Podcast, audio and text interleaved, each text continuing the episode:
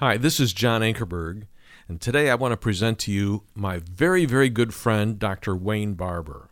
For 18 years, he was pastor of the huge Woodland Park Baptist Church in Chattanooga, Tennessee. He was co teacher with Kay Arthur for 14 years at Precept Ministries. He studied with Dr. Spiro Zodhiates and co hosted with him the national radio and TV program New Testament Light for 10 years. Wayne has taught the message of living grace which is Christ in you, the hope of glory, all around the world. He is president, founder, and principal speaker of Living Grace Ministries. And in February of 2011, he returned to Woodland Park Baptist Church in Chattanooga, Tennessee, as senior pastor. Wayne's authored several books. The most recent one is entitled Living Grace Letting Jesus Be Jesus in You. And he has also co authored The Following God series of studies published by AMG. I hope that you'll enjoy listening to Dr. Wayne Barber.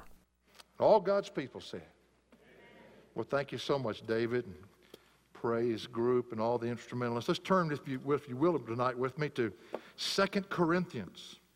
Second Corinthians, chapter 3. We're going to talk about some great things tonight, and we're going to begin to introduce something that will not be finished tonight. It'll have to take at least another message because Paul continues right on to develop it. We're talking about now servants of a new covenant. What I'm doing as we do Second Corinthians is breaking it into small series. We've talked about the God of all comfort.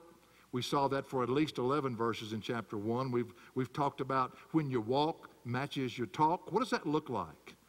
And then we just started talking about servants of a new covenant. This is part 3, and we're talking about the presence of His glory. The presence of His glory. Verses 7 through 11. Now, let me just get you into this in case you haven't been with us for a while. Paul, in verse 5 and 6 of chapter 3, has introduced the fact that he was a servant, and this is so profound, of a new covenant. He says in verse 5, not that we're adequate in ourselves to consider anything as coming from ourselves, but our adequacy is from God. And verse 6 says, who also made us adequate as servants of a new covenant. Not of the letter, but of the Spirit. For the letter kills, but the Spirit gives life. You see, what the Corinthians had not yet grabbed, they had, it hadn't been revealed to their hearts yet was that the new covenant is all about Christ coming to live in the hearts of those who have by faith trusted him to be their Lord and Savior. This is so uniquely different from the old covenant of law. This is what the gospel is all about. The gospel means God's good news. That's what it's all about. Christ coming to live in believers to become our adequacy to enable us to be that which He demands us to be. Everything that we're not apart from Him, He is in us. Paul, of all people, understood that Christ had come to live in him. I mean, he's the one who said in Galatians chapter 2, verse 20, I have been crucified with Christ. And it's no longer I who live, but Christ lives where? In me. And the life which I now live after salvation in the flesh I live by faith in the Son of God who loved me and gave himself up for me. This is the theme that runs through almost every epistle that Paul writes. Matter of fact, when I was in conference work, I wanted to do a series on the Christ life in, in Philippians, the Christ life in, in Ephesians, in Colossians, in Philemon, when he wrote a man to forgive someone knowing he couldn't apart from the enablement of God in his life. It's everywhere in Paul's letters. Paul knew that Christ came to live through him and to do through him what he had already discovered that he could not do himself. I want you to listen to his words in Romans chapter 7. Now, listen to them because sometimes they almost sound like an echo of you and me daily in our lives. Listen to what he says in verse 14 through 25. And remember, some people think this is when he was lost. Oh, no. Oh, no, not at all. This is Paul being honest about what he understood about his flesh. And he says in verse 14 of Romans 7 For we know that the law is spiritual, but I am of flesh. There's something about me that's still fleshly, sold into bondage to sin. For what I'm doing, I do not understand. For I am not practicing what I'd like to do, but I'm doing the very thing I hate. Let me stop there for a second. Raise your hand if you've had that thought maybe in the last several months. Thank you. I understand. We, we're, we're the choir here tonight. Verse 16. But if I do the very thing I do not want to do, I agree with the law, confessing that the law is good. If it hadn't been for the law, I wouldn't have understood this. So now no longer am I the one doing it, but sin which dwells in me. For I know that nothing good dwells in me. And somebody says, You see, there he had to be lost because Christ lives in him. And then he goes on. If you just keep reading, it explains itself. That is, he says, in my flesh. For the willing is present in me, but the doing of the good is not. For the good that I want, I, I do not do, but I practice the very evil that I do not want. But if I'm doing the very thing I do not want, I am no longer the one doing it, but sin which dwells in me. Can you imagine a lost person telling God, It's really not me, it's sin that dwells in me? It's not my fault. No, no. This is a believer being good honest. I find then the principle that evil is present in me, the one who wants to do good. For I joyfully concur with the law of God in the inner man. But I see a different law in the members of my body. Remember that body of flesh? Waging war against the law of my mind and making me a prisoner of the law of sin which is in my members of my body. Wretched man that I am. I wonder if you understand that. The wretched man that I am has the idea of nobody knows the troubles I see. Nobody knows but Jesus. Have you had any days like that? Have you had any days when you got up in the morning and you said, Oh God, I'm going to do it, I'm going to do it right? By the end of the day, it's, Oh, wretched man that I am. Who, not what, there's not a formula here. Who will set me free from the body of this death? And then he gives the answer Thanks be to God through Jesus Christ our Lord. So then, on the one hand, I myself, with my mind, am serving the law of God but on the other, with my flesh, the law of sin. Wouldn't it be great to put over every committee meeting we have, every time we get together to do anything? With my flesh, I'm always serving the law of sin.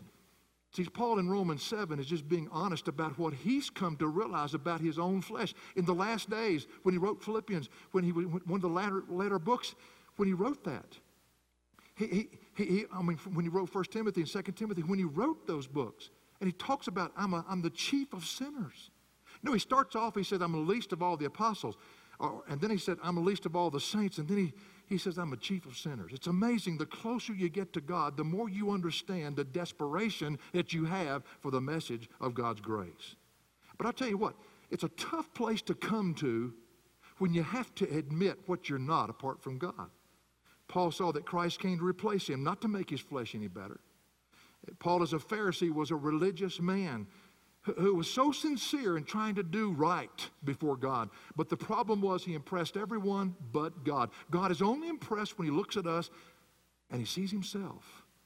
Christ met him on the Damascus road, blinded him for three days, and changed his life forever.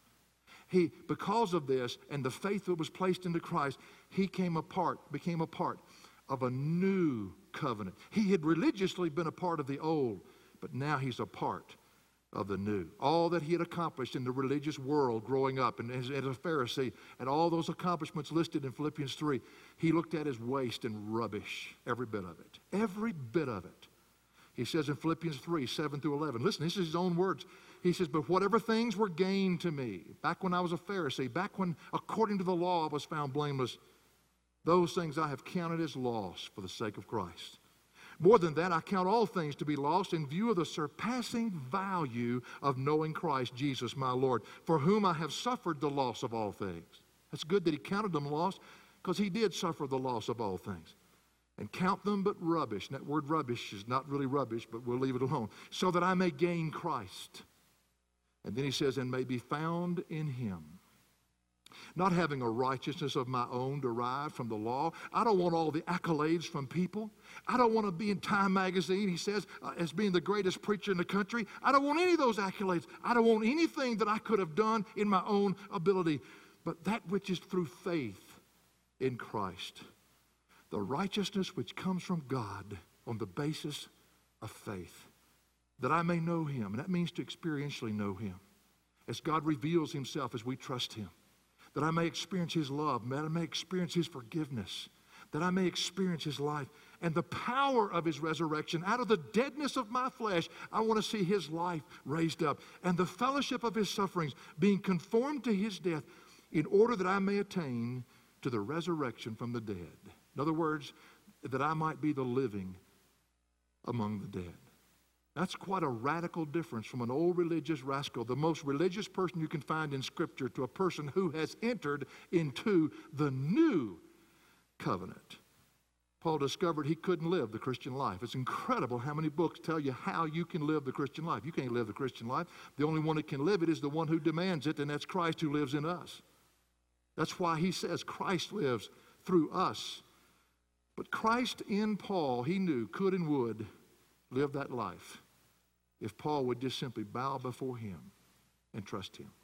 Paul wanted the Corinthian church to understand that everything that he had done as a minister, Paul had done as a minister, was a total failure apart from Christ doing it through him. He wanted them to understand he could have letters of recommendation stacked a mile high, but that didn't mean a thing when it came to ministry. It had to be Christ enabling him and producing that ministry. Only Christ and Paul could produce, when we've looked at this as a review, authentic ministry. The Corinthian church itself was evidence of that, as we saw in verses 1, 2, and 3. They couldn't say a word, even though they were skeptics there of Paul. They couldn't really say anything. The church came alive, not because of Paul, but because of Christ in Paul. Changed lives, transformed lives, are the, always the result of a believer living as a servant of the new covenant. Because it's not the believer anymore, it's Christ in and through the believer. Big buildings, numbers, noses mean absolutely nothing to God. It's the changed lives of people that have been touched by the Holy Spirit, the Spirit of Christ, living his life through surrendered vessels. The results of Christ living through a believer are irrefutable. Nobody can refute them, and nobody can miss them. Nobody can explain them, except that Christ did it. Paul was not adequate as a minister apart from Christ working through him. He says, that Christ was his adequacy. In verse 5 and 6 again, he says, Not that we're adequate in ourselves to consider anything as coming from ourselves, but our adequacy is from God, who also made us adequate as servants of a new covenant. He talks about the letter of the law. He says, not the letter of not of the letter, but of the Spirit. For the letter kills, but the Spirit gives life. The letter of the law demands a standard before salvation and even after salvation. It continues to demand if that's where a person wants to live. That's why Paul says be real careful because if you're going to try to live the law, if you mess up in one area, you've messed up in all of the areas, and no man can attain that. Christ came and attained it for us, and now he lives in us. And what the law did to Paul once he became a believer, and I think that was his struggle in Romans 7, is it, it killed everything, every effort he put out because it condemned it. It wasn't produced by Christ who lived within him. In fact, it condemns all of our efforts to produce ministry. It condemns every one of them. There's no touch of God on them. God's hand's not on anything a man comes up with and asks God to bless. Only that which God does does he anoint. What he sustains, what he initiates, he sustains. But we must understand that living as servants of a new covenant is not some kind of passive lifestyle. I hear this so much of people who don't really hear with both ears. They're hearing on the one side, yes, it's Christ doing it through them, but on the other side, for whatever reason, they hear passivity, and that's not at all the truth. You see, the same way we receive Christ by faith is the same way we must now walk to experience Christ daily in our lives. Colossians 2 6. Therefore, as you have received Christ Jesus. What does that mean? In the same manner the same way you received him by faith. You couldn't save yourself. It wasn't any human effort. Now, as the same way you received Christ Jesus, so walk in him. Living by faith means trusting Christ, his word, and him alone. Well, today in our text, we're going to begin to see that if Christ lives in us, his very presence in us begins to change us, as we heard on the testimony tonight and others begin to see the change on the outside. The only thing that can mask the change that God brings in a believer's life, the only thing that can veil it, is when you and I choose to do things our way. And it's veiled that which Christ is seeking to do in and through us. Let's look at the passage we're going to look at, and then I'll come back and we'll refer to two things in these verses 2 Corinthians 3 7 through 11. Let me read them for you. But if the ministry of death, in letters engraved on stones, came with glory, so that the sons of Israel could not look intently at the face of Moses because of the glory of his face, fading as it was, how will the ministry of the Spirit fail to be even more with glory? For if the ministry of condemnation has glory, much more the ministry of righteousness does abound in glory. For indeed, what had glory in this case had no glory because of the glory that surpasses it. For if that which fades away was with glory, much more that which remains is in glory. Two things I want you to say. I'm sure some of you are saying, What in the world did you just say? Well, let's just see if we can understand it, okay? Two things. The first thing Paul brings up is the fading glory of the old covenant. The fading glory of the old covenant. As we begin, let me explain what glory is. Let me put it in the, in the most simple and understandable terms I can. Glory is that which brings recognition, true recognition, to someone or something. So the glory of God is that which expresses, whether verbally or visually, the true recognition of who God really is. So think about that. When you think of glory, it's pointing to someone. It's reflecting who he really is, whether, like as I said, verbally or visually. Now, Paul, in helping them to understand uh, his ministry as a servant of a new covenant, this, this is what he's doing here. Takes them back to when Moses received the Ten Commandments. And I told you earlier when we talked about this in another chapter, I kind of need Charlton Heston to help me out here, you know, Moses. But you have to realize that Moses was alone with God on Mount Sinai when the Ten Commandments were given to him to give to Israel.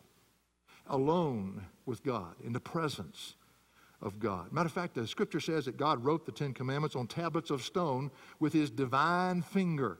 Now, sometimes we get hung up in those things, and the Bible was not written so that God could understand it. It was written so we can understand it. And so there's several terms like that that sometimes uh, the eye of the Lord, etc., and things like that.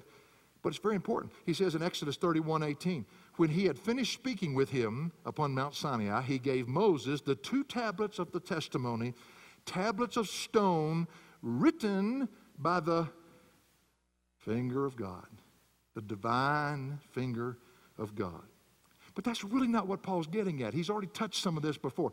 What he's doing now, the emphasis he's bringing out here at this point, is to bring out that Moses was one of the few people that got to literally stand in the presence of God. No one was ever in the presence of God and remained the same. In fact, he says he dwells in unapproachable light and no one can approach that. So it's very rare when God would reveal himself. So Moses got to stand in the presence of God and the glory of God. That which points only to God. Nobody can take away his glory. He says in Isaiah 42 and Isaiah 48, I'll share my glory with no man. And when God's glory is revealed, there's no mistake. He was in the presence of God, and his glory changes people once they realize who he is. Changes you. You're never the same. You're never again the same. I pray that every time that I preach or we sing, that somehow God will reveal Himself to somebody's heart, that they begin to get an understanding of who we're dealing with here. That this isn't some casual thing that we do called Christianity. This is our life. And who is this God that we bow before?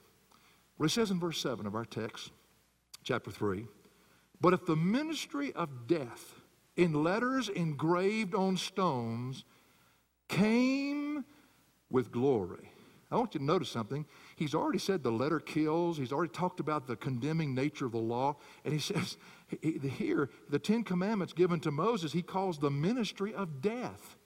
Why? Because it sent out, it sent out a, a standard that no man could live. Therefore, it pronounced the judgment on all for eternal death.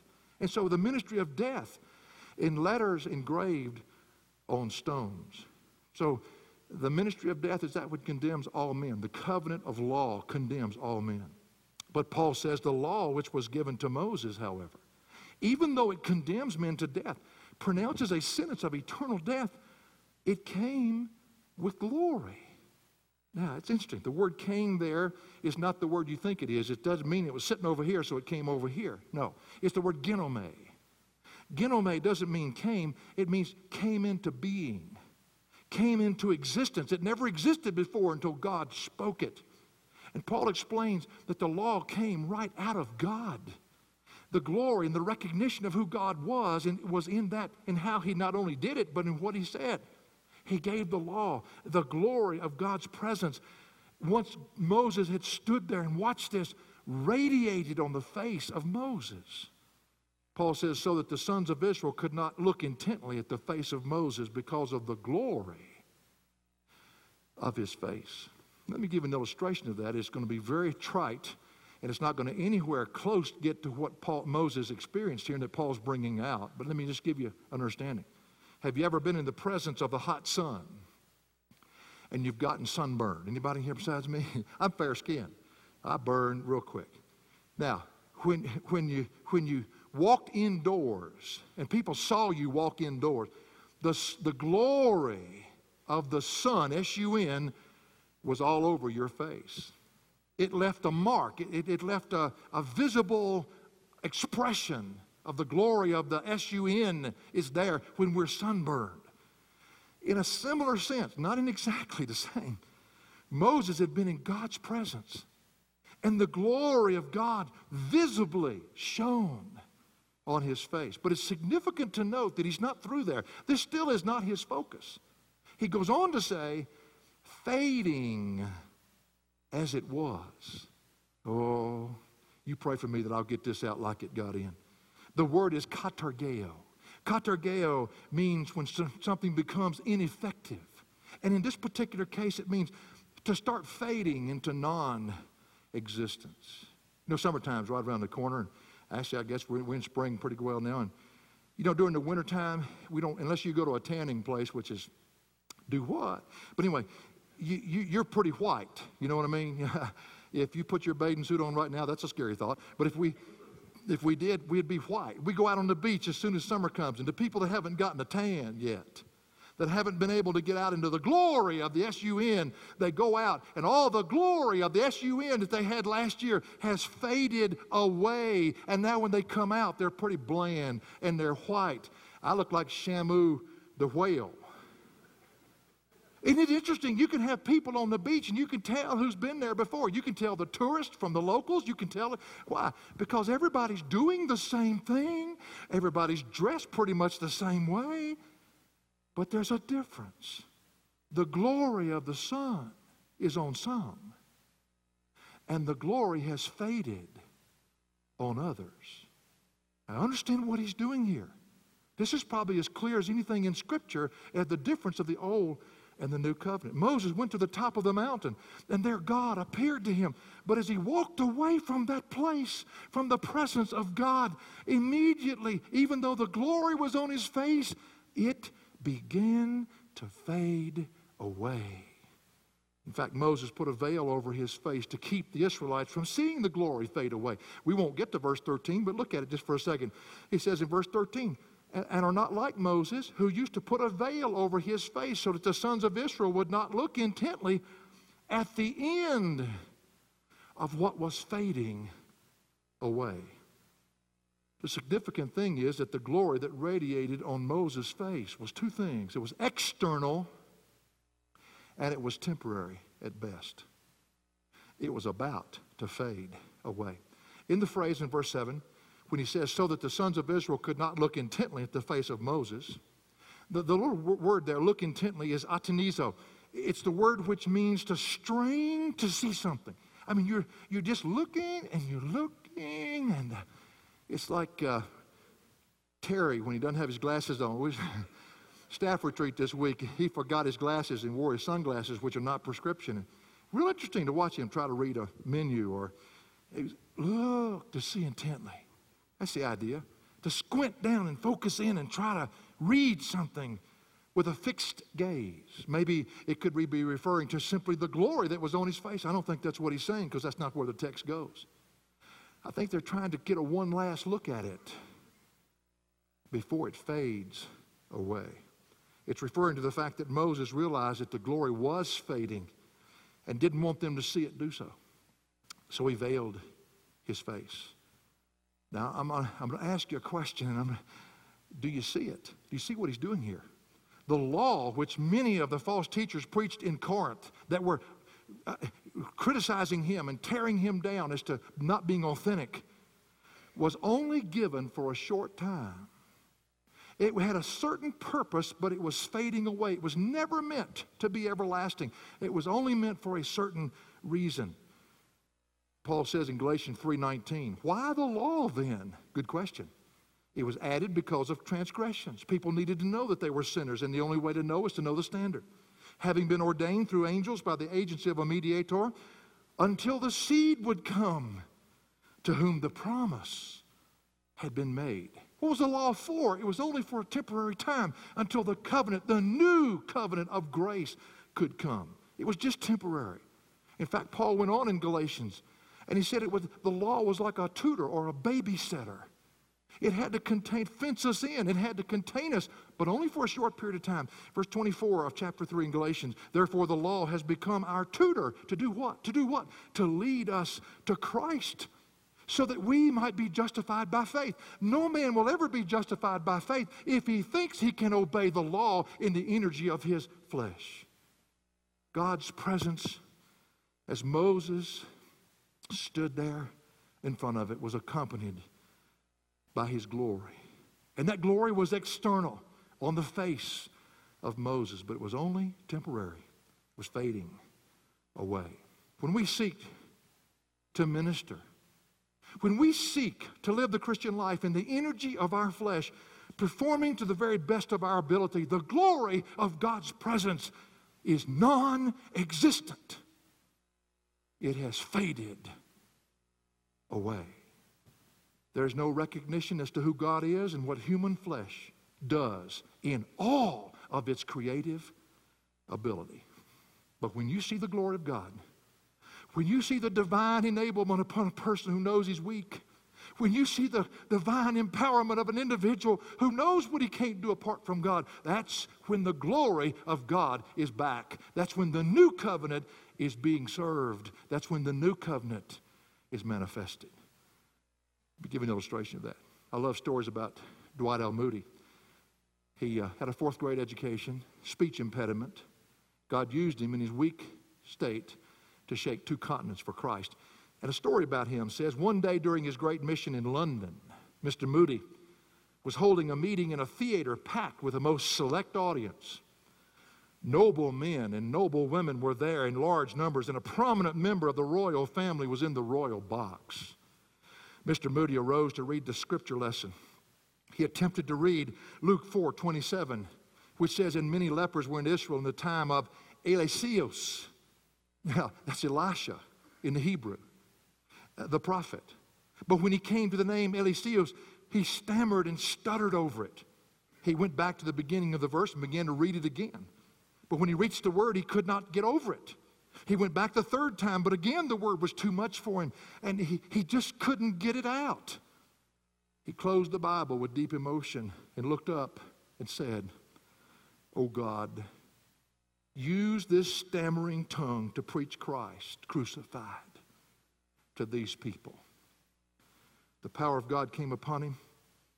And one who heard him then and had heard him often at other times said to me, this man who's writing this article, that he had never heard Mr. Moody pour out his soul in such a torrent of eloquence as he did then.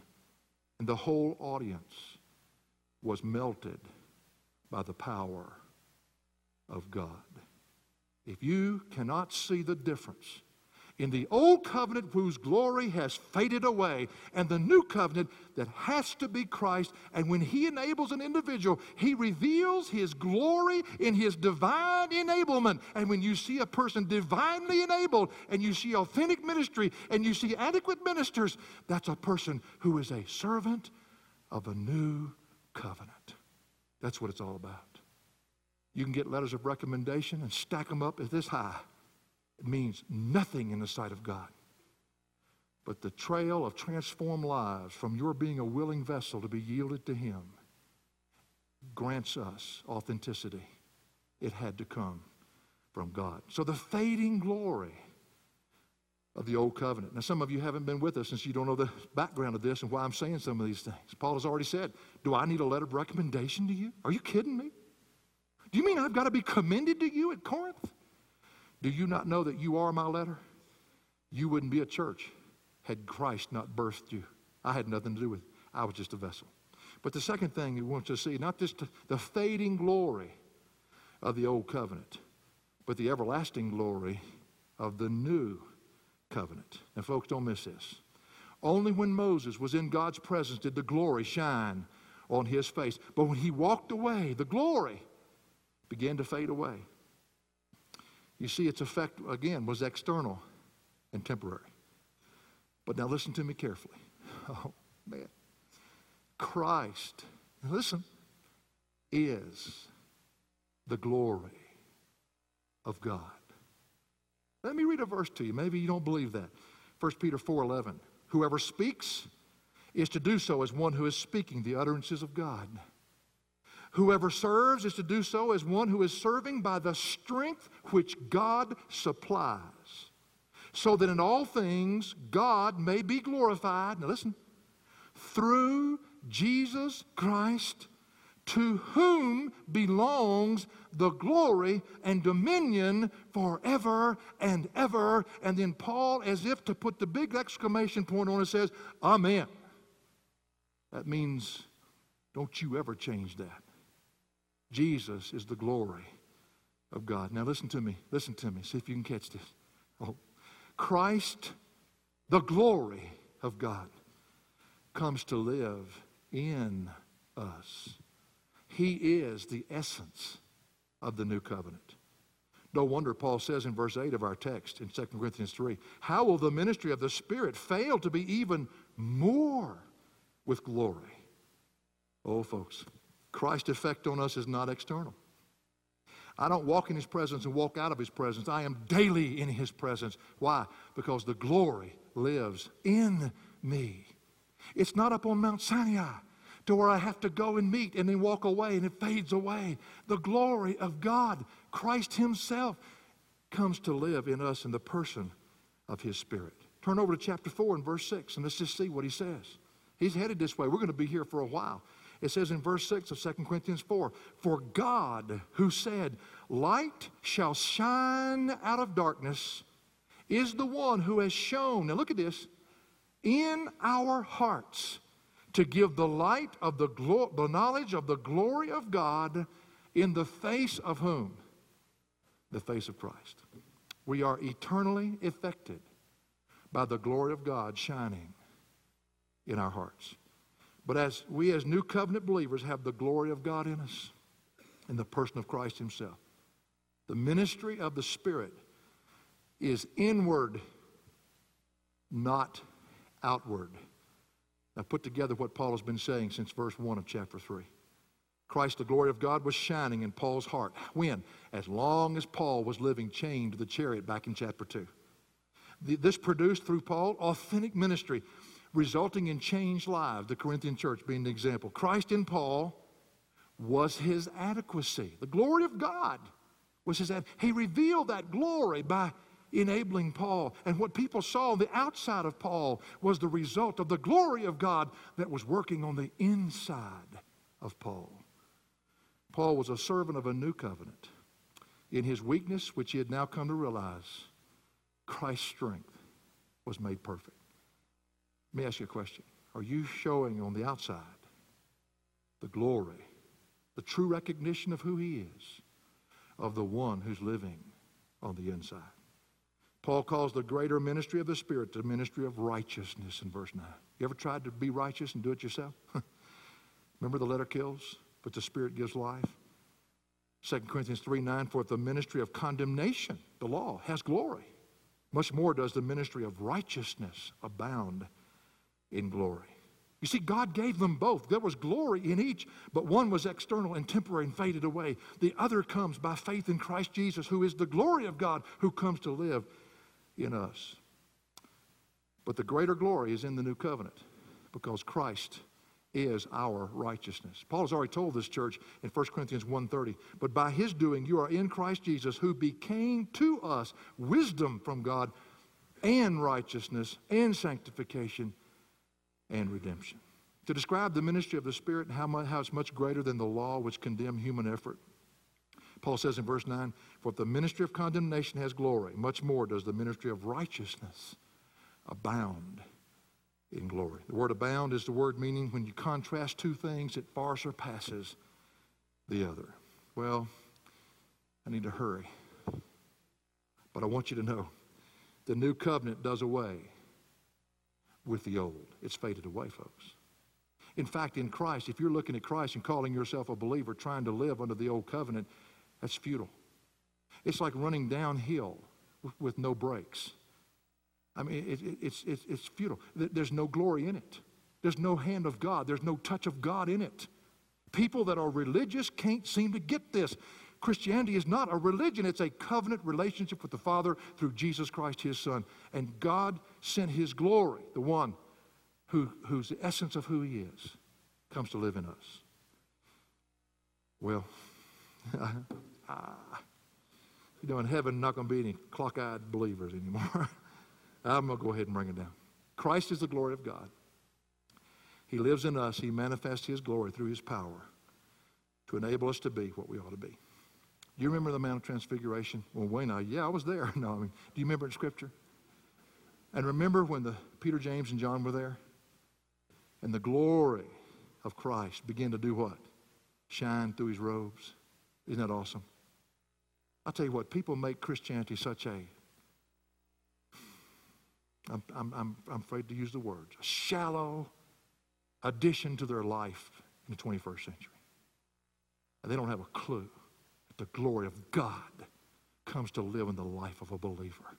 And the only way you can veil that glory is to choose to do things in your own strength and your own power. That veils it right there and shuts down the glory and shuts down the witness and shuts down the anointing that could be touching other people. You see the difference in the old and the new? The commendation to the new changed lives. Commendation to the old, letters of recommendation, and a list of all the things you did for God, which will burn at the judgment seat of Christ. For additional resources, log on to jashow.org. That's jashow.org.